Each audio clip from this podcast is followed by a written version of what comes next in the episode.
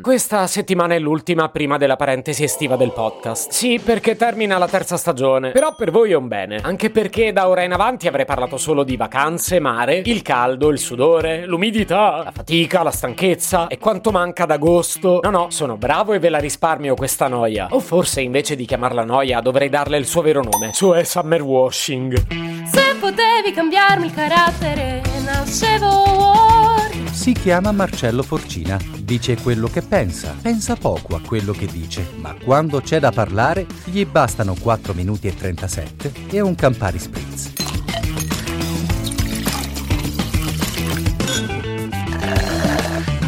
Ho le prove. Lo scorso anno ci ho passato un mese a parlare di questa roba. E perché divento monotematico? Vorrei dire perché penso solo a quello. Però non sarebbe vero perché, in realtà, di cose a cui pensare ne ho ancora troppe prima di andare in vacanza. Se parlassi di quelle sarei ancora più noioso. Perciò la verità è che vorrei pensare solo a quelle. Però siccome non posso, finisco per rompervi le scatole. E invece quest'anno ho deciso di tagliare la testa al toro. Venerdì metto sull'ultimo episodio e poi se ne riparla a... beh, la quarta stagione a settembre. Invece prima chi lo sa. È che non mi va di pensarci oggi, però magari ho qualcosa da dirvi e vi faccio un'improvvisata. Probabilmente l'ho sparata grossa a parlare di summer washing, eppure non credo di essere l'unico a farlo. Lo fanno i podcaster, i brand, ma pure amici e colleghi di lavoro. Questo è un periodo dell'anno in cui devi necessariamente parlare della parte bella dell'estate. Forse perché tutto il resto fa talmente schifo. Ah, no, questo non si dice. Però l'avete notato che ci si casca sempre, anche quando il contesto è un altro. Non lo so, tipo col di lavoro col cliente. Qualcuno è in ritardo e se hai un minimo di confidenza confidenza, 99,9% gli chiedi dove va in vacanza o almeno quando. Magari serve per alleggerire la tensione e convincerlo a comprare di più. Che poi è quello che fanno i brand. Ad esempio, quando farciscono le pubblicità di fette di anguria e spiagge assolate. Non è solo contestualizzazione. Serve per fare summer washing. Così tutto quello che ci raccontano in qualche modo ci ispira mostrandoci quello che vorremmo e che molti di noi ancora non hanno. E perché sono indignato? Perché tutte le parti coinvolte non lo hanno. Il marketing del brand che ha commissionato la pubblicità non è in vacanza. Il creativo che l'ha studiata non è in vacanza. La troupe che l'ha girata non lo è. Non lo sono il fonico, il videomaker, la concessionaria pubblicitaria, Amadeus o la Clerici che hanno lanciato la reclam e tantomeno noi spettatori. Ecco, magari lo è il testimonial se è famoso, ma a quel punto io il prodotto non lo vorrei neanche acquistare, perché forse è in vacanza solo chi ci ha guadagnato soldi. Ed è summer washing perché una fetta di anguria non fa l'estate e neppure inserire la parola estate nel claim. Io sarei capace di inserirla anche nello spot delle borse dell'acqua calda, ma mica basta farle diventare un prodotto estivo.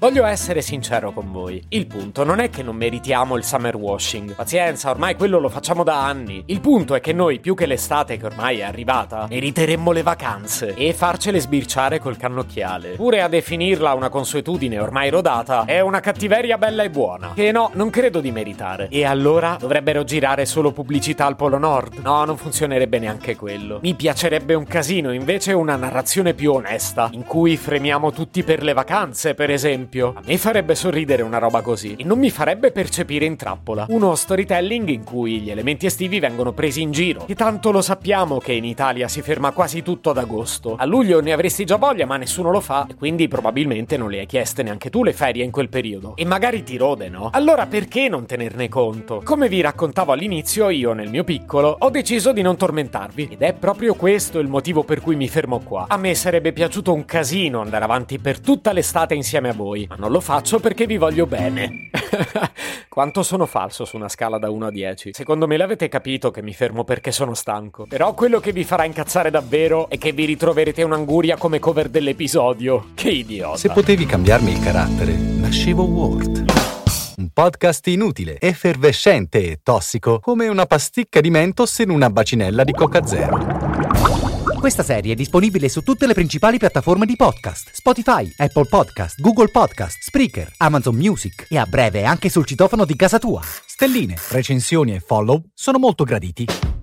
Per due chiacchiere con Marcello e aggiornamenti sui prossimi inutili episodi, segui il canale Instagram Chiocciola Nascevo Word oppure cerca su Telegram l'account Chiocciola Marcellogram.